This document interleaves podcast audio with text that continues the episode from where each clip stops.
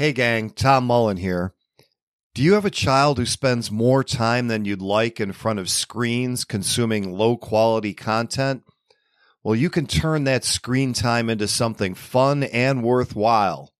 I'm talking about Mini Coders, an educational game based platform including companion apps made for kids with video tutorials, virtual assistant, and games where kids learn coding skills while they play in the Roblox metaverse, all under the safety and guidance of a virtual assistant and in game tutors.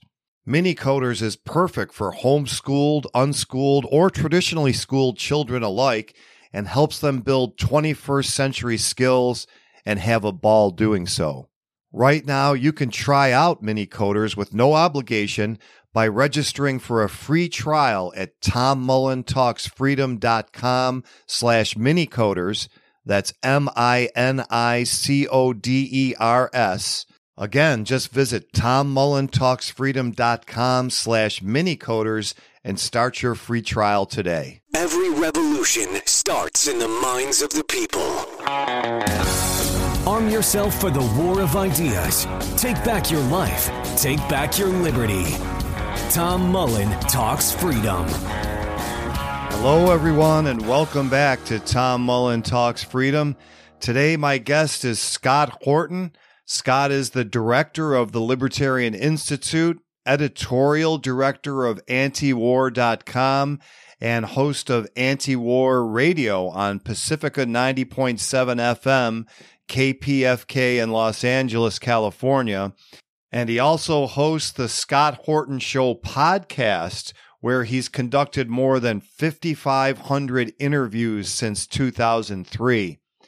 Scott is the author of several books, including Fool's Errand Time to End the War in Afghanistan, Enough Already Time to End the War on Terrorism, and The Great Ron Paul, the Scott Horton Show interviews 2004 to 2019. Today, he's here to help us make some sense out of what's going on in Ukraine. Scott, so glad to have you back. Welcome to the show. Hi, thanks for having me. How are you doing? Great. It's great to have you back. One of the things about what's going on on the foreign policy stage is we can't trust anybody.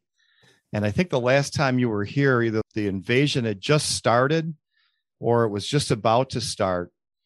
And what we heard early on and for several weeks after the end of February was all right, we're sending weapons to Ukraine. They're winning the war. Russia's economically crippled. And this is all going to have a very happy ending. Now, things are a little different today. Can you give us an idea using your superior DC BS filter? What's happening in Ukraine? Where does the war stand? And is Russia about to lose steam, as the headlines say today? Well, you know, uh, these are all very good questions. I think it's pretty obvious that the propaganda that you're talking about has proven now to not be true.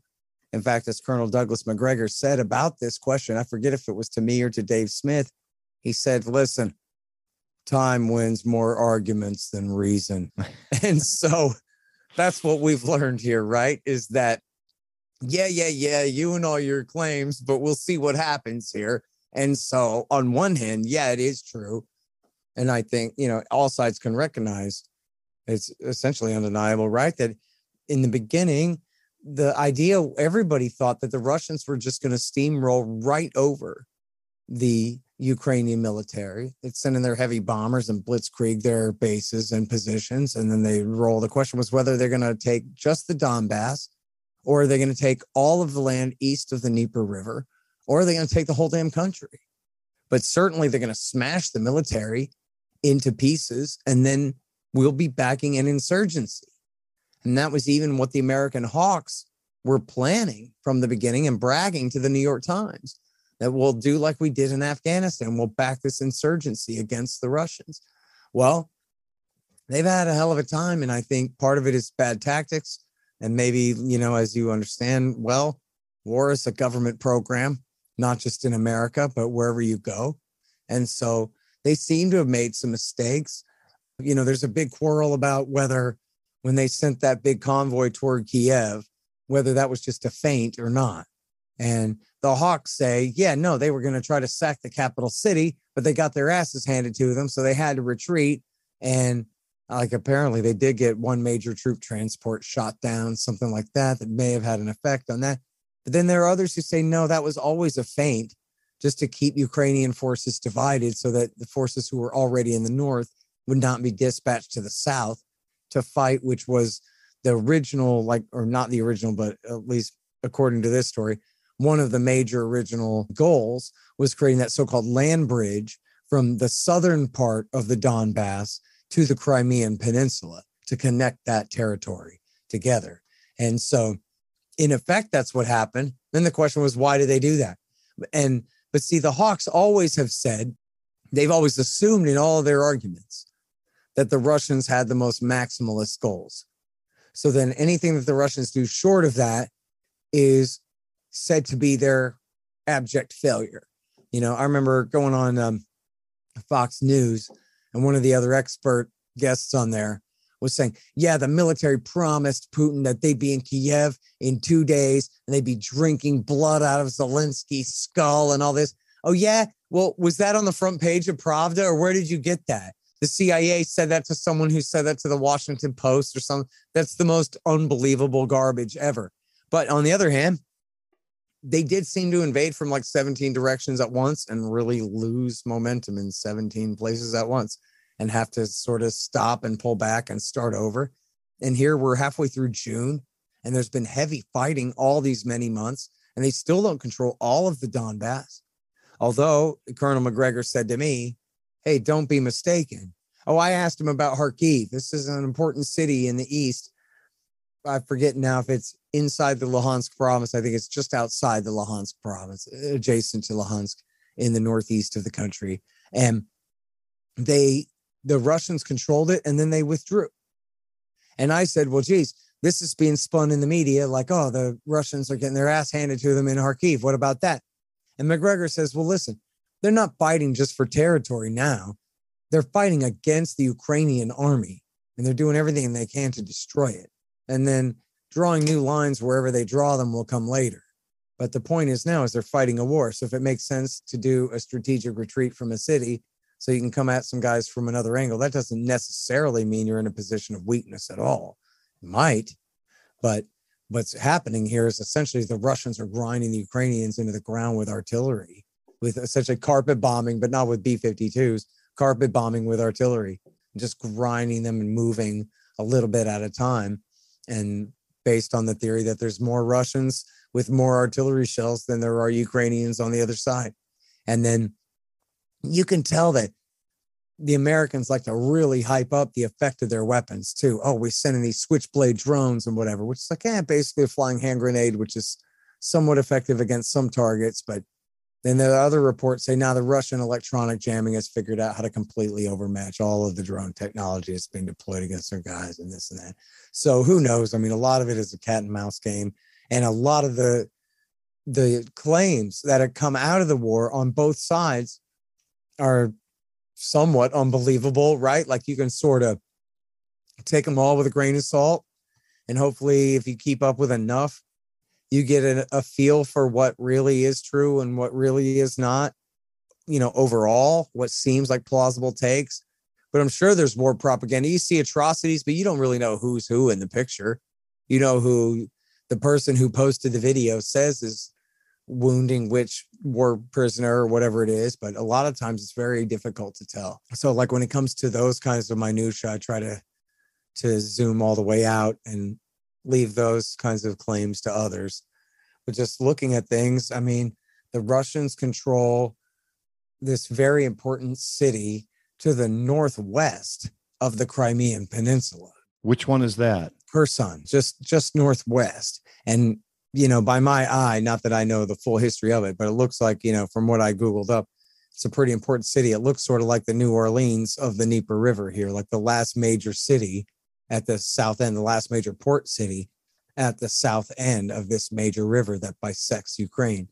And so from there, if you look closely at the map, you can see that there from Kherson It's just two small towns, I believe, between Kherson and Odessa, which is the all important jewel of the Black Sea there, the massive, you know, port city and extremely important economic city, which is, you know, ethnically, or I don't know, at least it's always been a Russian speaking city or for a very long time has been.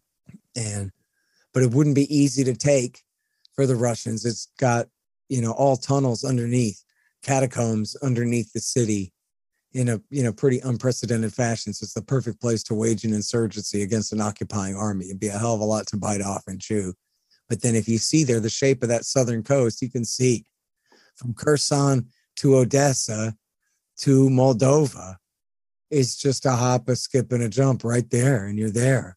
So the logic of a government program expanding there is, geez, if we can see Odessa from here, and we could see Moldova from there, it might as well keep going, leaving Ukraine nothing but a landlocked sort of mini state.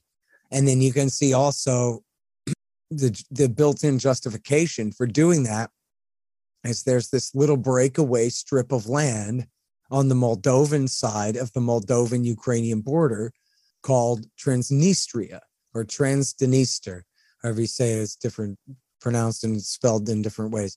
But it's this little strip of land that's not officially a Russian territory, but it's loyal to Russia and is here on the far side of Ukraine on the Moldovan border. And so then the idea is, well, oh, we're a protection force here for Russian speakers. We've come this far. Now we have to protect the people of Transnistria. And so I think it's likely that eventually the Russians will go that far. And I don't think that the Ukrainians will be able to stop them. I think really the question is a matter of time and maybe a question of politics. In other words, here's a Douglas Macgregor prediction that I would like very much to come true very soon. The Germans aren't going to stand for this any longer. This much violence, this close to their borders, this many refugees, this much destabilization, this much risk of escalation with the Russian Federation. It's just not worth it. And how long are they expected to tolerate this?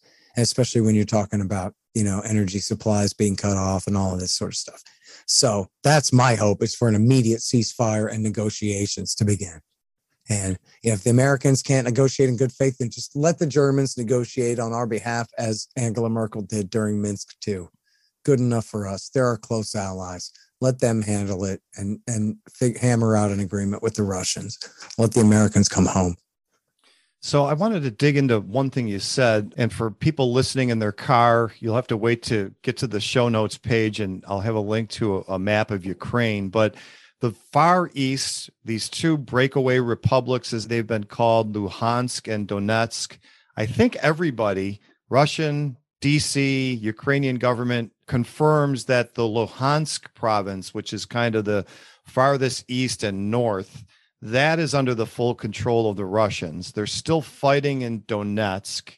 And then, more specifically, these cities you mentioned, as you go along the bottom of Ukraine, I think the Russians have Mariupol and Kherson. Do you think that they want to cut Ukraine off completely from the Black Sea? Or is that kind of a way out of this to say, look, we've come this far. We're going to allow you to still have this port of Odessa if we can make a deal is there anything that reasonable on the table or no? I mean, get out your flex capacitor and rewind this thing and try to avoid this war in the first place, right? Because now look at the position that they're in. You know, this is, I did this debate. People can look this up at Reason Magazine's website. I debated Cathy Young about whether we should be intervening in this war. She says, Oh, it's a very popular war. The people love it. And I wish I had countered that. Yeah, well, the president of Ukraine wanted to deal. And Boris Johnson, the prime minister of the UK, went and intervened and made them not negotiate. So if he's the legitimate democratically elected president, you know, forget the opinion polls. He wanted to cut a deal, and it was the Americans who intervened, not the people of Ukraine who intervened to stop him from cutting a deal. And then the question is, you get stand on principle, right, with your fists on your hips and just say, damn these Russians. We're not going to appease them and give them anything when you can stand there with your fists on your hips as they push further and further and further and further west. And now here we are in the summertime, and you're asking me, are they going to go all the way to Transnistria or not? when the question before was, can we get a real peace deal in the Donbass? Or the question before was, can we get them to stop, you know, at Mariupol and the land bridge to Crimea? And and and before that, you know, again, like I was saying, the peace deal. Can we just get them to implement the peace deal and stop the war in the east? And so now we're getting into the backstory here. We sort of started like a Star Wars movie right in the middle here, but you know, the backstory is the war in the east has been going on since 2014.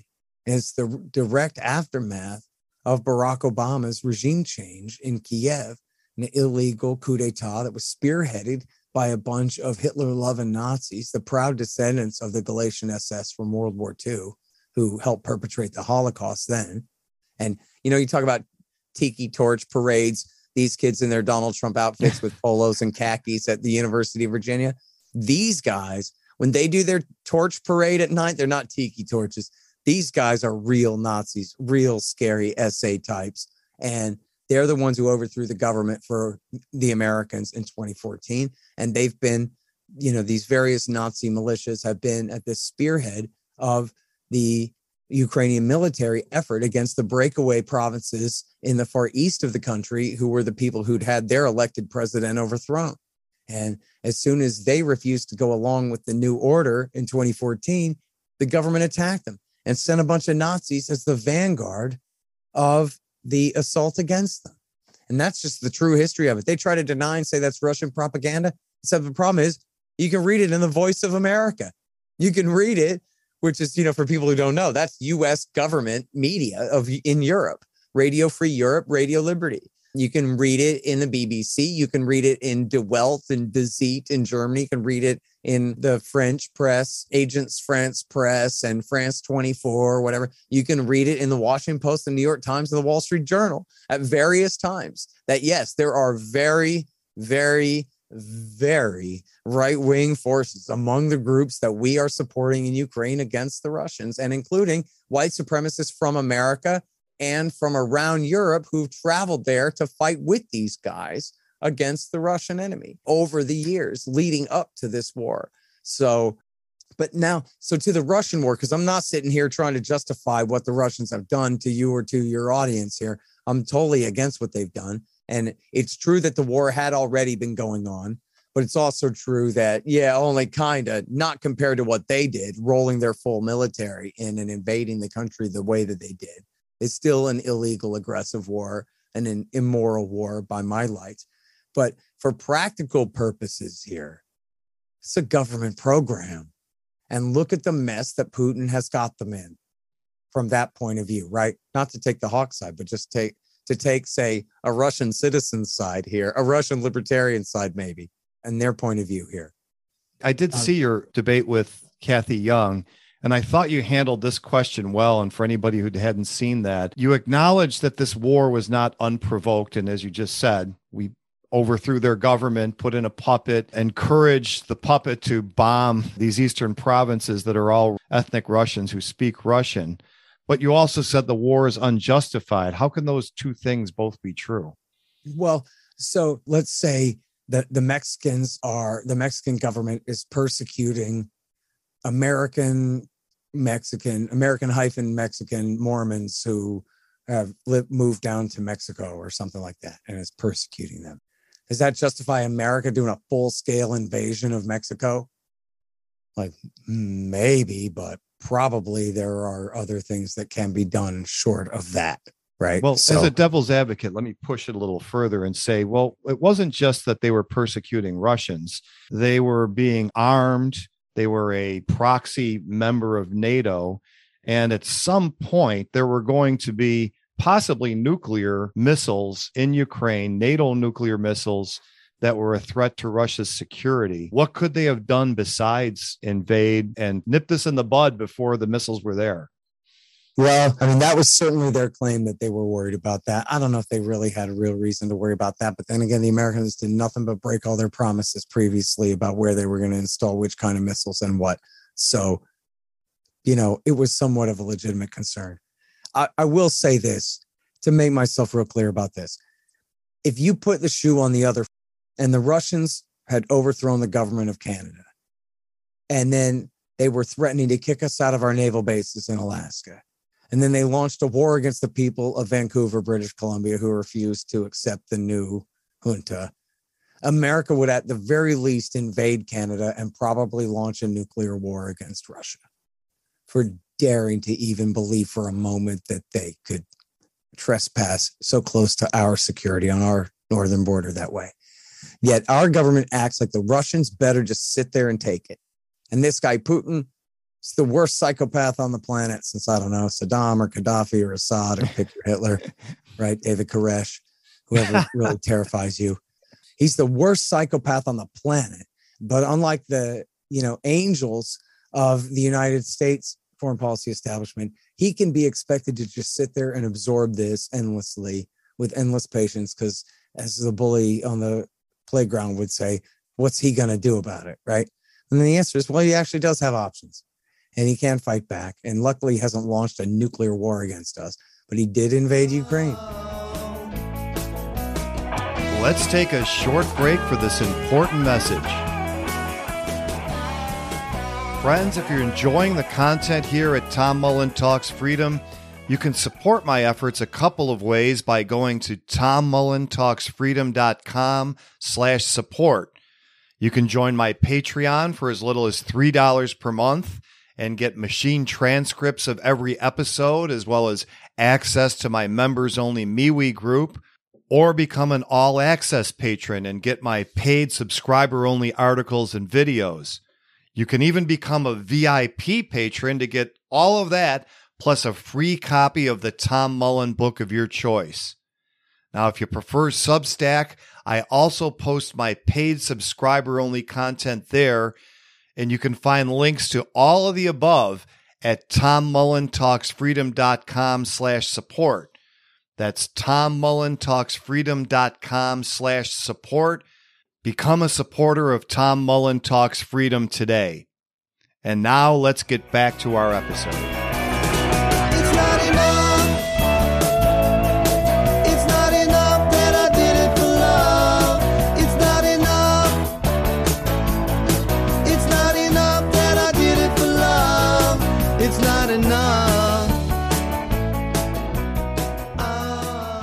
So forget normative, but let's just be descriptive here for a minute. Is this what happens? Yeah, this is what happens, right? John Mearsheimer from the University of Chicago in 2014 gave a speech, and I interviewed him on the show. He wrote an article for Foreign Affairs all about this. And I interviewed him about it, and he gave a speech. He said, America's leading Ukraine down the primrose path, and they're going to get wrecked.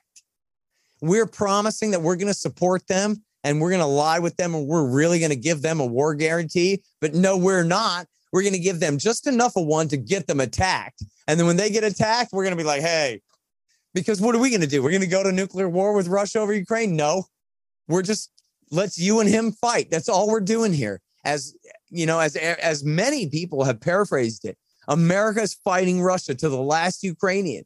They're not even embarrassed to say it that way that makes them the most horrible, cynical, evil people on the planet. That they would do such a thing. That they brag about it. Yeah, no, we'll like replicate Afghanistan. We'll do uh, our Secretary of State and our Secretary of Defense, not their deputies, not some anonymous official in the New York Times, but our principals, our Secretary of State and Defense have said, yeah, we're doing this to try to wreck Russia. We're going to prolong the war as long as we can to weaken them, to bankrupt them, and as some anonymous sources, but very high level ones have admitted in the press, because they want to see the Russian regime so weak and that it falls and that Putin is overthrown, which is playing with the fire, the likes of which the world's never seen in anger, man. Remember, the, the nuclear bomb they dropped on Nagasaki, that's the blasting cap to set off a modern thermonuclear weapon. Okay. You don't you don't poke that bear in that way. It's just crazy. It'd be literally remember the the hysteria over the absolutely fake Russia hoax that they had somehow rigged our election for Donald Trump.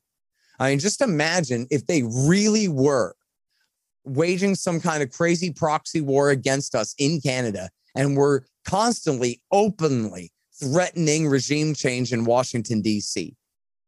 They have never dared in the history of the whole Soviet Union right? Even that whole thing about we will bury you. People always conflate that with banging the shoe. That was a different event. And we will bury you. All that meant was we'll see you at your funeral. We'll still be alive. We'll outlast you. Yeah, communism was going to be a better system. That's right. Yeah, that's all they meant. They didn't he didn't say I'm going to murder you. He said I'm going to outlive you, which is dumb and wrong, but it wasn't a threat of premeditated homicide, right? But that was just the way that we took it. So anyway, now back to the situation at hand here. Well, before you get to that, the one other thing you mentioned in the Cathy Young debate that I thought, how did I not think of this? Well, that's why we have Scott Horton. Is he could have done the sanctions. He could have turned off the gas to Europe, to Germany before he went to war. Now he still hasn't done that. So why not do that first before you go to war? He seems like a level-headed guy. What what's gotten into him? Well, look, I mean, he's the most dangerous psychopath in world history, right? I mean, what look, you know, I gotta say, he's been a very cool customer for a very long time. Our foreign policy establishment goes, Oh, I think he's got a mental illness now. Oh, he's crazy and all this stuff. That's not what it is. But if you watch the videos of his declaration of war from February 22nd and 24th, there, he's pretty angry. Now, that doesn't mean what he's saying is irrational. It's not irrational. He's reading a speech. It's very well written. It says exactly what he told the speechwriter to write in it. And it's full of all of these substantive claims but he's certainly mad as hell that he's been, you know, deliberately insulted this way, which is part of it. It is all absolutely personal, the way that they treat him. You know, Pat Buchanan is a cold warrior who goes back, was a speechwriter for Nixon and for Reagan, super patriot, cold warrior to this day. He says, We never, they never talked about the Russian premier like he was a damn dog the way that they do about Putin. They always treated him with respect on the basic level, on a diplomatic type level. The way that they talk about Putin, as uh, my friend Darryl Cooper says, they treat Russia like they're no more legitimate than the ISIS caliphate in Western, right? Which is just a bin Ladenite pseudo terrorist state that lived only long enough to be destroyed, right? But we treat the Russian Federation like that's how much legitimacy they've got. Putin is Abu Bakr al Baghdadi, right? Which, you know, who is, of course, America's creation, not Russians, yeah. not Russians. They were the ones bombing them.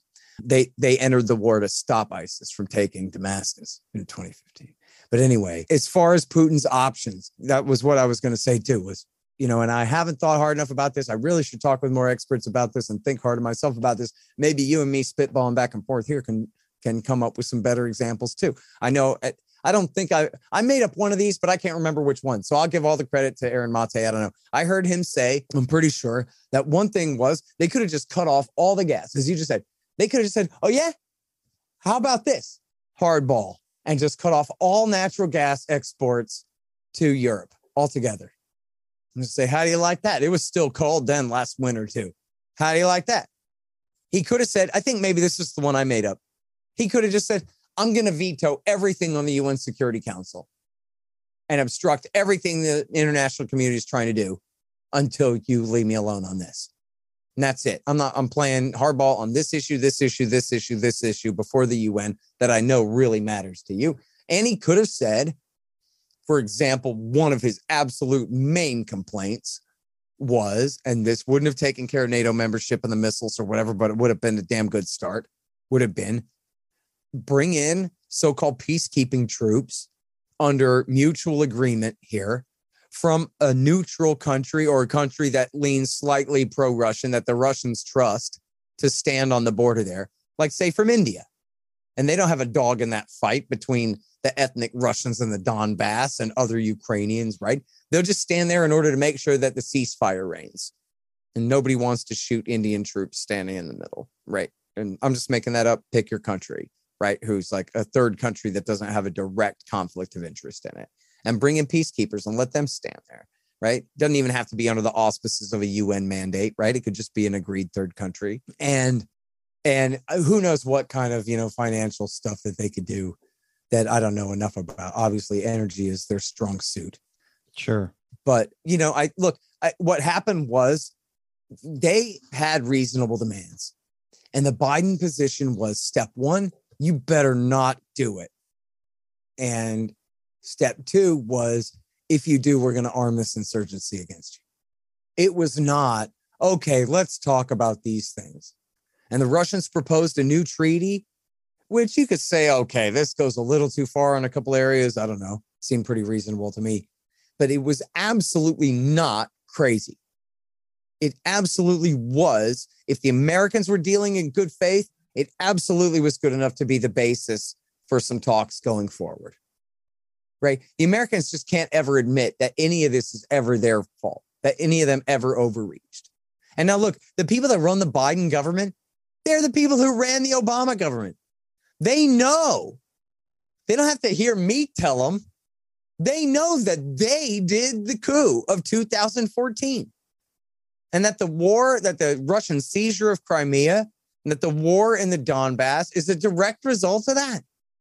Now, look, Tom, I mean, if you and I had done a coup and it led to a war, then like late on Thursday night when we're drinking, we might be able to admit to each other that, like, okay, did we like kind of screw this up? right? Come on, we we we we played a small part in screwing this up. Okay, we can blame Putin all we want, but geez, maybe maybe we overreached a little bit when we hired those Nazis to overthrow the government for the second time in ten years back in 2014.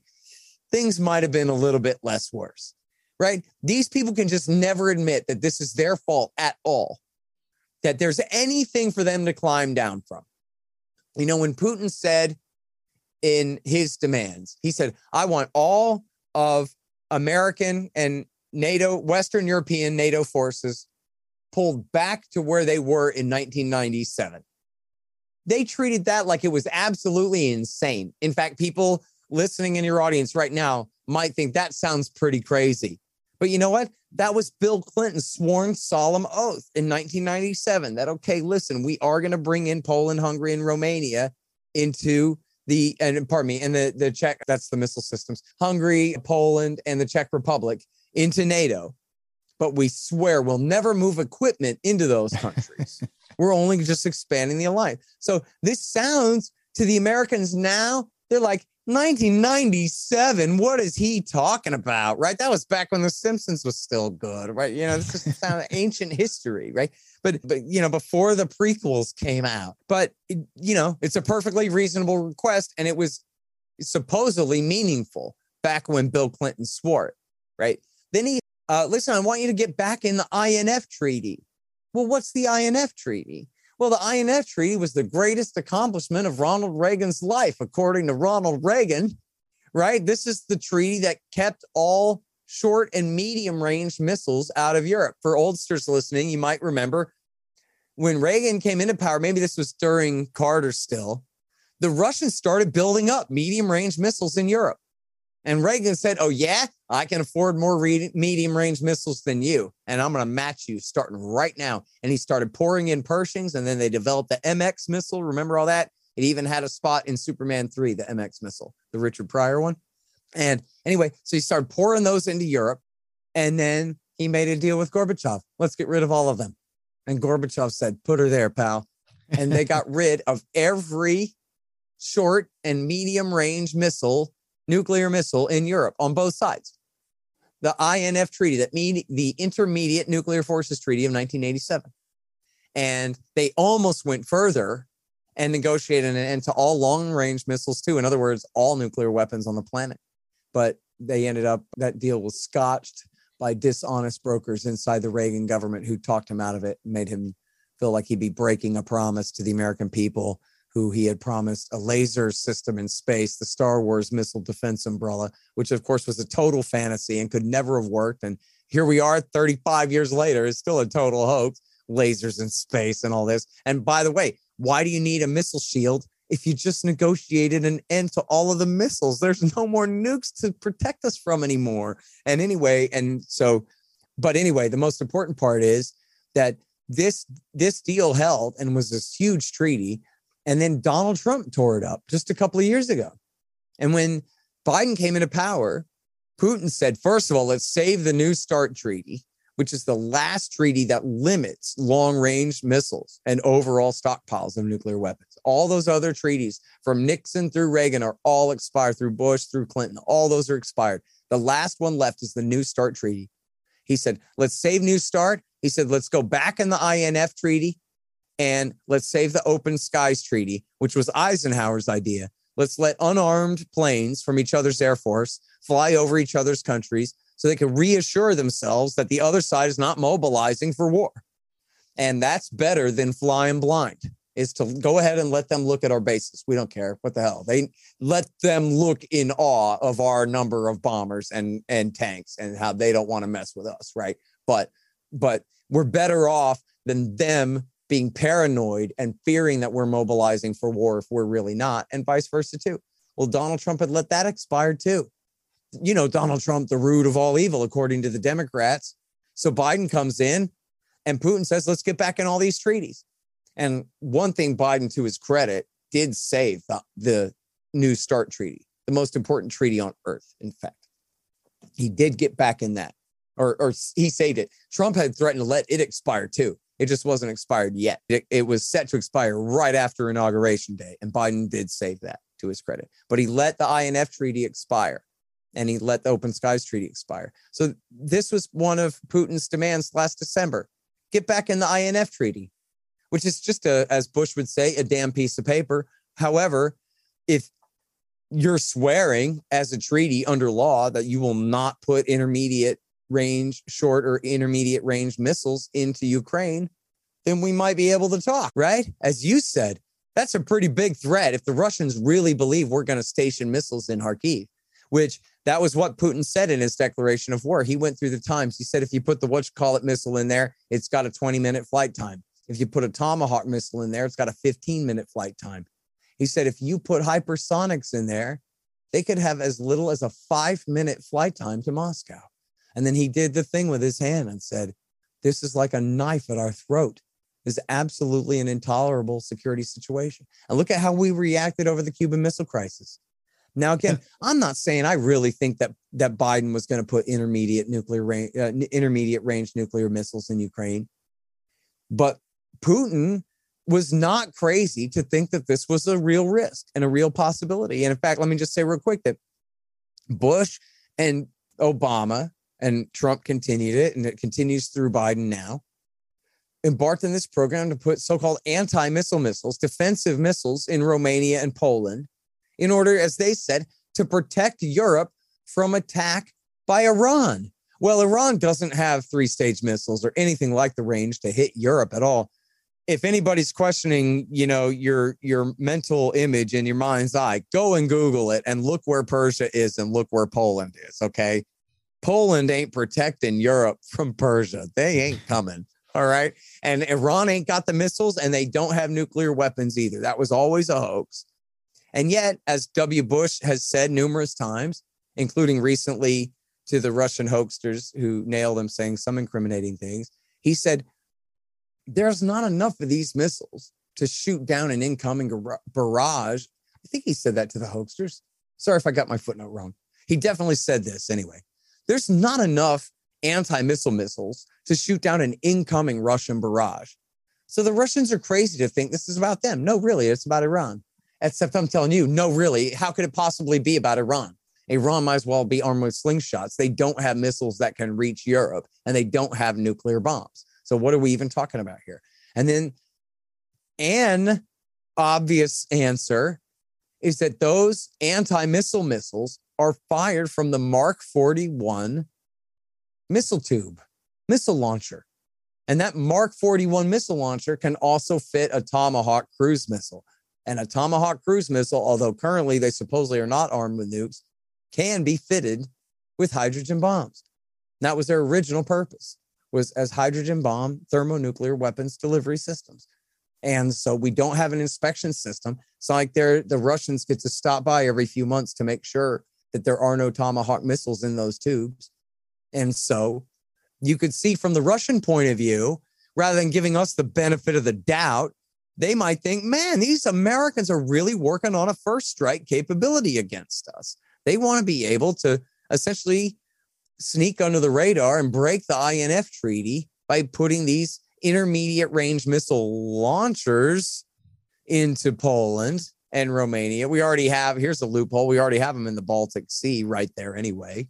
and with the same kind of missile launchers there, you can see how this would be a very real threat from their point of view. And you know, I have to say this is just true. It's not all malevolence, right? It's that the Americans, their mindset is whenever the Russians say that, hey, we have a security concern, the Americans say, that's ridiculous. What are you talking about? We don't believe you that you have a security concern. Everybody knows that we're angels, that we would never hurt you. We would never attack you. We only ring your country with anti missile missiles and offensive missile dual use launchers and all these things out of love and security and spreading our security umbrella of protection and security around to everyone who wants in on it, except for you, Russia. But not that we're pointing it at you, a dagger at your throat. That's crazy. And, you know, I talked with Joe Cirincione, who is an anti nuclear activist, but who runs around with the Democrats, is very like one of those guys you'd see on C SPAN testifying before a congressional committee a lot and that kind of thing. And he told me that during Obama, he was on an advisory committee to the State Department where he told them, man, we ought to be listening up to the Russian security concerns here. They have a real reason to talk this way. If you just think about it from their point of view for a minute, et cetera, et cetera, like I would say maybe. And he was also witness. They first of all ignored him, but he was also witness to them telling the Russians when the Russians said, We're really concerned about this. They said to the Russians, That's ridiculous. And then to each other, they said, That's ridiculous. In other words, they just absolutely refuse to hear that anyone could possibly interpret them as an aggressor. You know, it's like me, I bring me and my entire gang to your front lawn. And I go, Tom, we're just here to deter you from aggression, pal. you better not step out of line. Then we might have a problem. But I'm the one in your yard, and I brought all of my friends and my Article 5 and all of this stuff, you know? Let's take a short break for this important message. Friends, if you like to read books as much as I do, there comes a time when you realize you just won't ever find the time to read every book you're interested in. Well, I have great news. Blinkist offers the key ideas from nonfiction bestsellers in as little as 15 minutes. For most books and their extensive library, you can choose to read or listen to blinks, which summarize the main ideas and allow you to absorb whole books in the time it takes to run your daily errands or commute to work. Not only does Blinkist allow you to glean the information you need from books you don't have time to read, it helps you to decide which ones to spend time reading and get more details. You can try out Blinkist for free and get 20% off your first year by going to tommullentalksfreedom.com slash Blinkist, spelled B-L-I-N-K-I-S-T. That's tommullentalksfreedom.com slash Blinkist. Start your free trial and get 20% off today. And now let's get back to the show.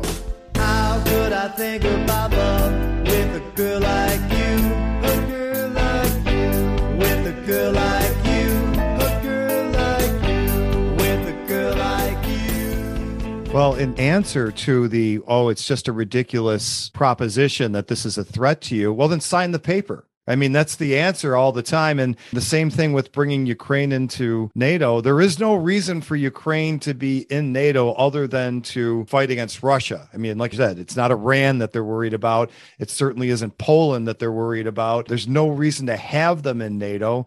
We could argue there's no reason for NATO to exist on another day. But as you said, the demands were not unreasonable. And the other thing I would say is I was surprised that he actually did the invasion, but I expected this to happen at some point, unless the other side, the US side, became more reasonable. So I guess it was kind of inevitable. Yeah, I was a bit embarrassed because I was thinking that they were just playing hardball and weren't really going to invade because it would be so costly. But then I'm the same guy who warned for 10 years before that that they could invade if we keep pushing this. So I, I only screwed it up right at the end. Let me ask you this before we wrap up. If we got reason to prevail and there was some kind of negotiation, is there any way that Russia is back in the good graces of the, the Holy Empire here, or is that it for the rest of our lives at least? Man, I know. That's the worst part of this, isn't it? Is even just looking to the medium term is How do you ever climb down from this level of demonization? In a way, you could argue that this, you know, a, a portion of the policy now and the problem now is because they could never back down from the heights of their Russiagate scam, even after they had to not indict anyone for colluding with the Russians during the election or any of that stuff because it was all a hoax. They still had to keep that emotional level at that pitch that, you know, and and honestly, man, here's your problem and my problem is we're just not Democrat women that listen to NPR and are afraid of these things. And so maybe it's a little bit difficult for us to put ourselves in that mindset. But really think about it like that for a minute, right? That you're like a Ford Explorer driving, NPR listening, single liberal woman, right? And and you're terrified of Donald Trump and you understand him to be three or four clicks to the right of who he really is, which is, you know, to the right of the average Republican on most things, right? So if you're kind of a liberal type, you might be a little shocked by that. And then it turns, and he, he also has his very offensive ways if you choose to be offended rather than entertained by them, as some of us might be, right? But like, you could understand how someone might be a little bit afraid of what he represented and the, the change that he brought to American politics if you already were sort of a center left type, right? But then imagine that they tell you, and on TV, they tell you over and over, people you believe, told you over and over for years. Like this guy really is a white supremacist. If it was up to him, he would abolish the FBI and he would replace it with the Klan. And they would just go around killing everyone, doing whatever they wanted. Like this guy, that level of fear, that level of kind of fever pitch. And the only reason this is happening is because Russia overthrew the election, prevented Hillary from taking her rightful throne, and and installed this maniac, fanatic, lunatic, crazy, flaky, weird, fight starting man in our in the chair of responsibility here. And and and it's the ultimate sabotage. I mean, if you think about like John Birch conspiracies about the communists taking over America then and, how terrified the right was that something like that could really happen. This guy Mondale is not just a liberal he's going to hand over the keys to the entire kingdom to the Reds. You know, this kind of thinking. They really believe that for years, for years. They were driven into this, this state of fear. It's pretty hard to come down from that and just go, actually, I was the idiot. And that was a giant hoax that the Democrats and the FBI and the CIA and the media perpetrated on us all just because Trump didn't work for them, not because he worked for Russia instead. And and and so, oh well, instead, like, what do they have to do, right? They had to pretend that the whole thing was still true anyway. That Putin is the most malevolent force on earth. He's out to get us all. He's not even content to build his empire. He's coming for us as soon as he can. I mean, I saw a thing in, in the American conservative where Mitt Romney was saying if the Russians use a nuke in Ukraine, we should use nukes on them. They're talking about that in the floor of the Senate right now. They're getting so carried away with these narratives. And then, so as you say, you know, I don't know, the Lukashenko in, in Belarus comes with a brilliant solution, and everybody calls a ceasefire this afternoon. And now what? Right? We have a we have a, a even a real peace in Ukraine. Now, how are we going to deal with Russia ever again after this kind of thing? And I think it, what it would take is like a Ron Paul type figure, right? It would take someone. See what what we needed was Ron Paul, and we got Donald Trump. He was a rogue, but he wasn't a rogue with the substance to know what to do and what to change and what to what policies to turn around and, and all of these things. He couldn't do it right.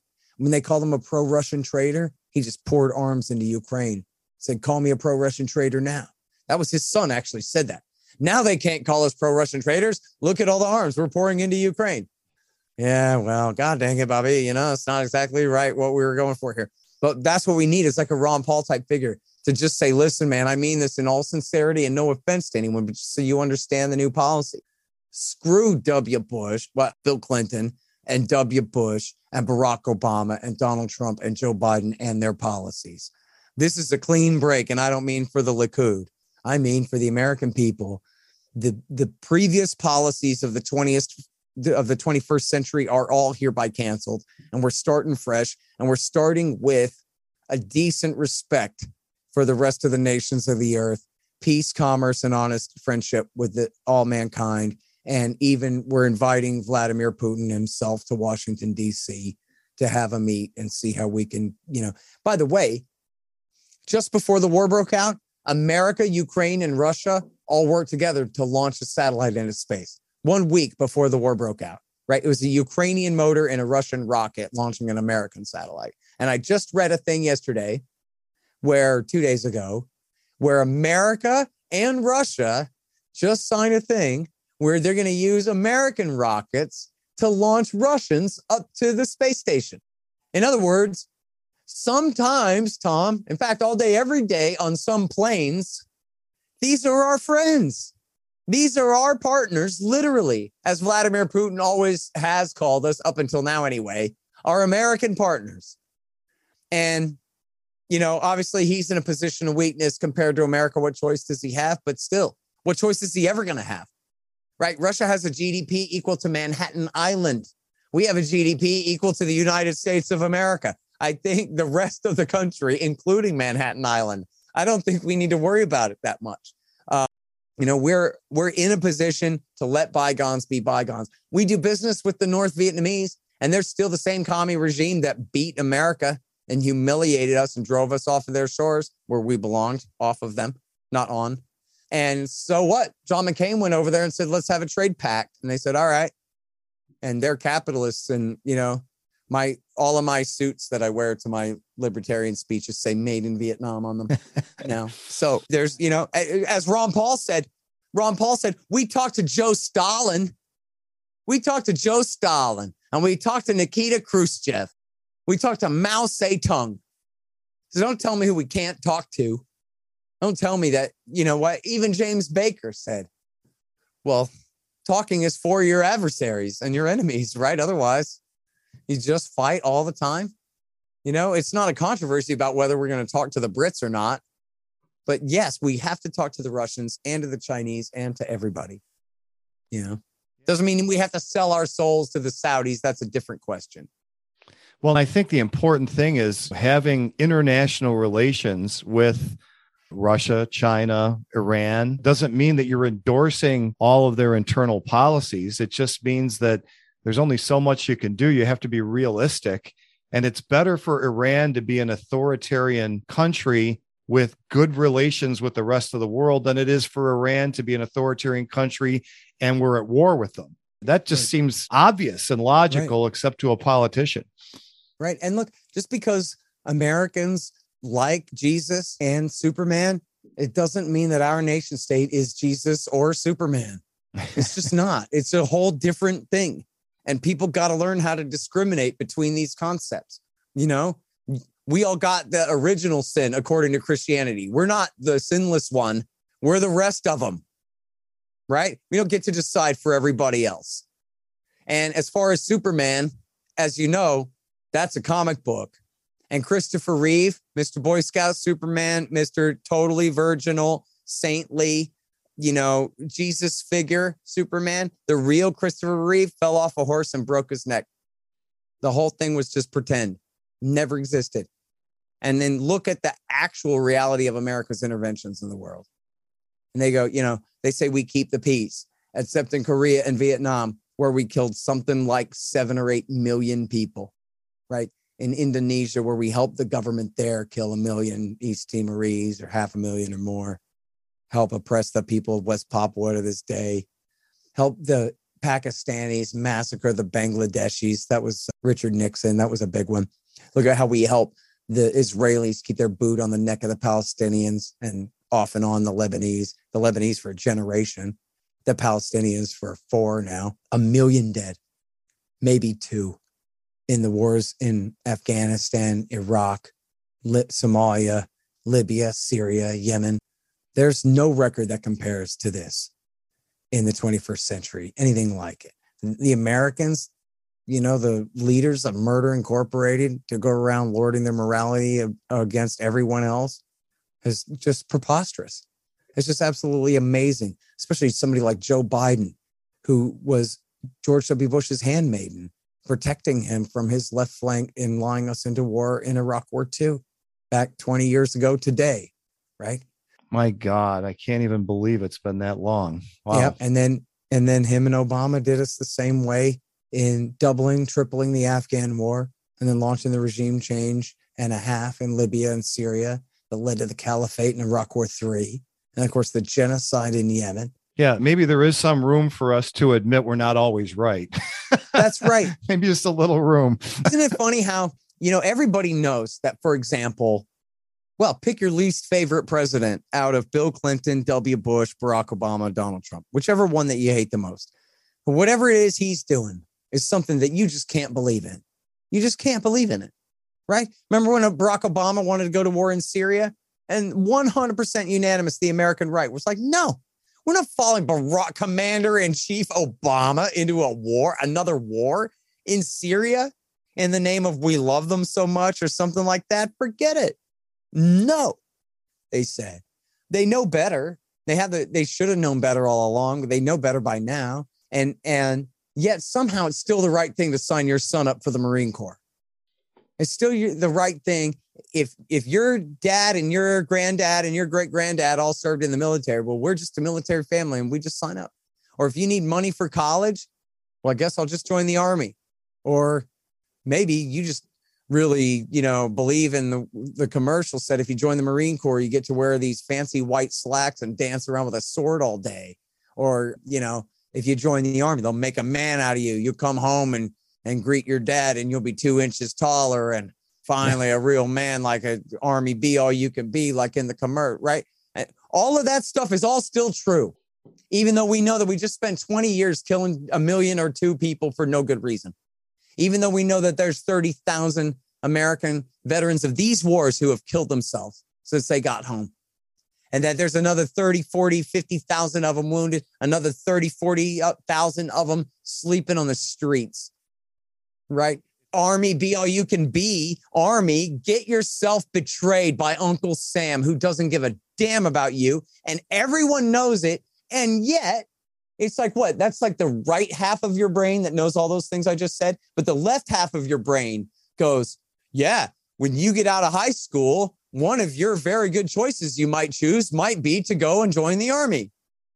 And it's a perfectly legitimate thing to do. It's the perfectly smart thing to do. Your father and your gym coach and your minister and everyone agrees. This is your next step in life, Junior, is to go do the thing that we all know means that you might shoot yourself in the mouth before your 25th birthday. And we all know that every one of your presidents are the scum of the earth. None of them any better than Bill Clinton. None of them that you couldn't believe for a minute. They're going to, you're going to let them send your son off to war to participate in this thing. It's a proud tradition based on what? What's the last American war we can be proud of?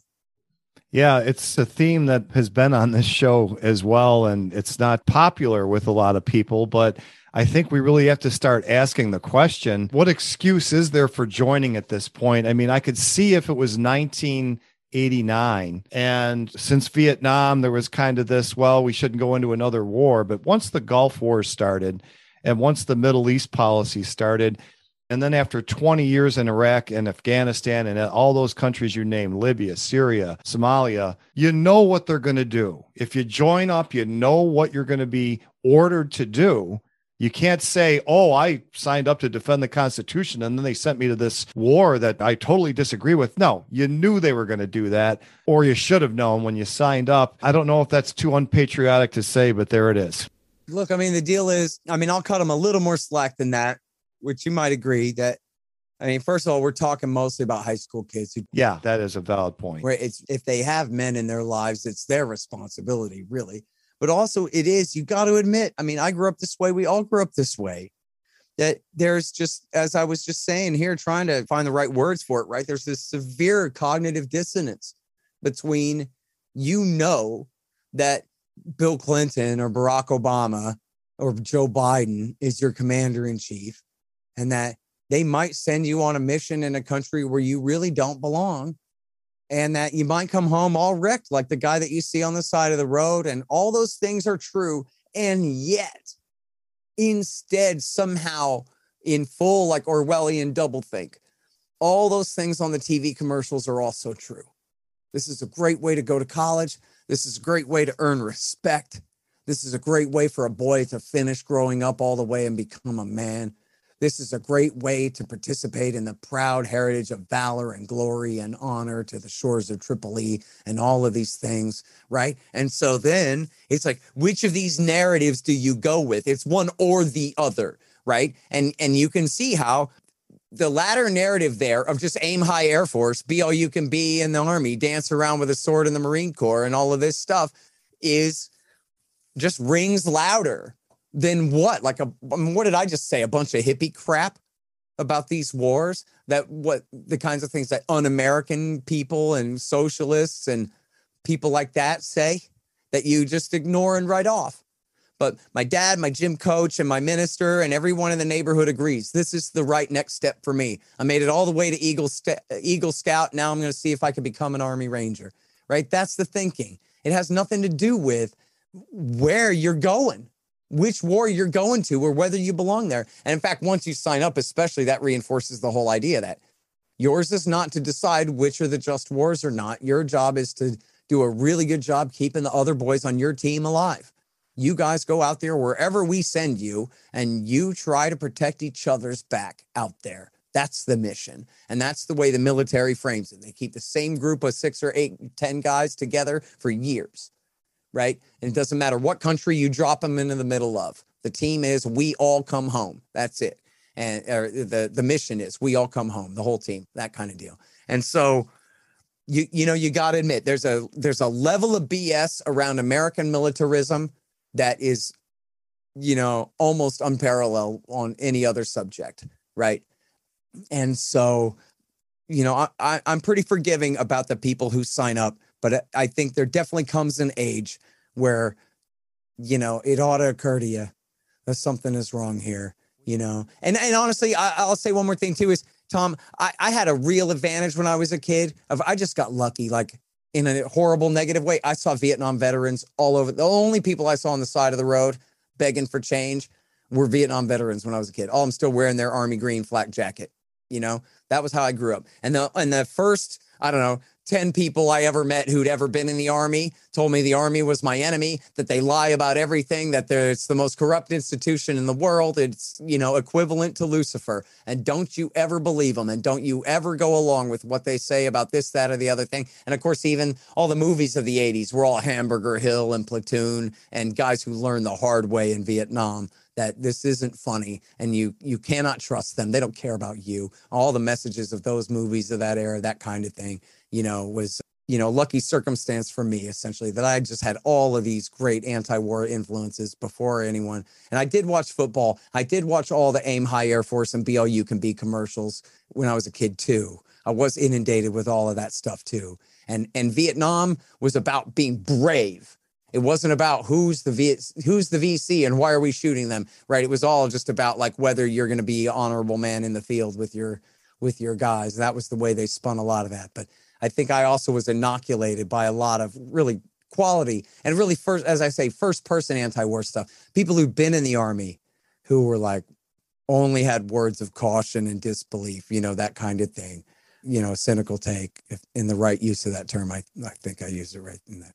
Yeah. yeah, I was going to say that you make a good point. It's really parents that can make a difference here. And I, I, was thinking of the movie Legends of the Fall. I had also read the short story it's based on, and I can't remember if the same sentiment is in the story, but the Anthony Hopkins character is telling his sons, yeah, yeah, I've been there. It's all BS. No, no, I don't want to hear any more about going to war in this household, you know? So that that to me really is the hard position to take. It's easy to go along with the propaganda and be proud and look at my son and da da da da or daughter, but we've got to we've got to start convincing our children that this this empire is up to no good and get, getting yourself in a position where you have no choice you will be ordered to do things that right now you would never want to do. That's, you know, that's the reality of joining the military. I was going to mention too, when you were telling the, the story about being young, I actually had a POW bracelet. I don't know if you remember those. I, I don't know if you're a little younger than me or not, but they had uh, bracelets for POWs. And the guy I had the bracelet of actually escaped and then they got him back but he eventually got sent home and he i wrote to him and he wrote me back So I I started out like that, but I almost joined when I was in my early 20s. And the reason I didn't was because you couldn't go in for like two years. You'd have to go in for four or seven or whatever. And, you know, I wanted to be a rock and roll star back then. So I thought, well, I'll be too old when I get out. So, you know, it is powerful. And I was always anti war and I, uh, I don't know. So, Yeah, they make it seem like it's all okay anyway. And by the way, I should just say for people who are listening to this, somehow they hate my guts and they're still listening anyway. That you know, I'm proud of the fact that a great portion, I don't know what percentage, but a, a huge number of veterans make up my audience, a, a huge part of my audience. And I hear from them all the time. I travel around giving speeches everywhere. And I admit that, you know, people who come to my speeches tend to like want to hear what I have to say or whatever. It's not a scientific sample, but I'm yet to meet a veteran who would say to me, F you, Horton, you don't know what you're talking about with all this anti war stuff. It's really like this, it's really like that. That doesn't happen.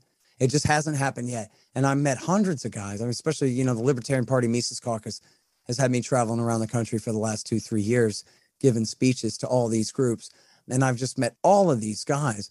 And they're like, hey, man, I was a Marine here, there, the other place. And I'm like, okay, I wonder what he's going to say. And then, like, oh, thank you so much for this and that and the thing, you know, because I'm just telling them the truth. It's the same thing with Ron Paul. Remember how surprised people were that Ron Paul was the anti war Republican and he had more donations and more support from the military than anybody else. And why? It's because he was talking about peace and the Constitution, right? He wasn't Jane Fonda, he wasn't Michael Moore, he wasn't asking the military to move left. He was just saying this war is BS and you're a fool if you believe in it. You don't need to believe in this. And they were like, great. That's all I needed was a guy with an R after his name to tell me I don't have to believe in this crap anymore. And it's dropped. Forget it. It's all obviously a hoax. But they couldn't, nobody wants to be Jane Fonda. Oh man, if I can be anti war and just be Ron Paul, no problem. You know, so that's the thing. I mean, I'm not a leftist, so I don't talk like a leftist. I, I don't think anybody who listens to me carefully would confuse me for a leftist. We just got to understand it. This is all BS. We're not supposed to be doing this. America's supposed to be a humble, little, commercial, limited constitutional republic, not a world empire with a body count rivaling Hitler's. This is not right. And everybody, yes, Bill Hicks would say, in your heart, you all know the arguments anyway. No matter whether you're left, right, or where you are in the spectrum, you know that it's not supposed to be this way.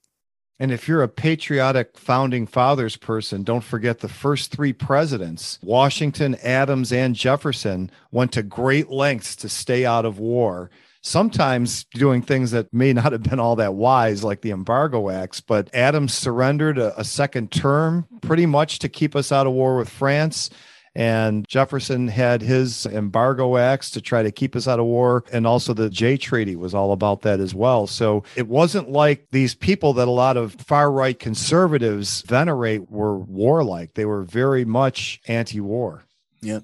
And I think there's two competing experts on Fox News for prominence there. The first one was General Jack Keane, who very brilliantly said we should invade Iraq and do the surge and do the Afghan surge and pick a fight with Russia and every horrible thing. And then there's Colonel Douglas Macgregor, who is the great hero of the tank battle of Iraq War One and was formerly the commanding officer of later Gen H.R. McMaster, and who is a regular guest on the Tucker Carlson show and constantly urges caution. And I believe many people believe talked Donald Trump out of attacking Iran at one point on the Tucker Carlson show. It was actually really heroic. I don't know if you saw this, but he goes, Well, Tucker, let me tell you. And then he's not talking to Tucker. He is talking directly to the president of the United States, you know, and he goes, Listen, the Vietnam War destroyed Lyndon Johnson's presidency. The Iraq War destroyed W. Bush's presidency. And I know this president is too smart to let a war with Iran destroy his presidency. Don't do it, Mr. President. Don't you listen to those hawks. And like, oh man. And but the thing is, like, this is the toughest SOB on the East Coast. So you tell him he's a big wimp for Tr- right. You know what I mean? right, he right. is. He, if if anyone is in a position to tell you that violence isn't necessary, he's the guy. He's the toughest guy for 300 miles in a circumference at any given time. And so if he says we don't have to do this, then we just don't. Right. And then, and I'm proud to say he endorsed both of my books too the war in Afghanistan and the war on terrorism too. Excellent. Well, why don't we leave it there? I, as usual, you've come on. I said 30 minutes and I've kept you an hour at least. Well, I had a lot of fun. I'm glad you stayed. yeah.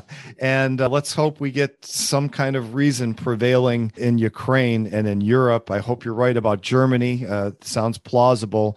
And maybe you could stop back in a little while and, and update us on what's going on. Yeah, absolutely. Happy to. And everyone just keep your eyes on antiwar.com. We got Dave DeCamp and all the guys holding down the news for you all day, every day there. We'll do. We'll link to that, of course, on the show notes page. Thanks again, Scott. Thank you, Tom. All right, friends, that's going to do it for today. Just a few reminders to stop by tommullentalksfreedom.com slash support and check out all the ways that you can support my efforts here, including joining my Patreon or my Substack. And if you haven't already, make sure that you go to itsthefedstupid.com to download a copy of my free ebook, It's the Fed Stupid. And as always, if you like the music you've heard here on Tom Mullen Talks Freedom, you can hear more at tommullensings.com. Thanks for listening. The war of ideas has only just begun. Arm yourself with the knowledge you need by heading to tommullentalksfreedom.com and subscribing to our email list. And remember, every revolution starts in the minds of the people.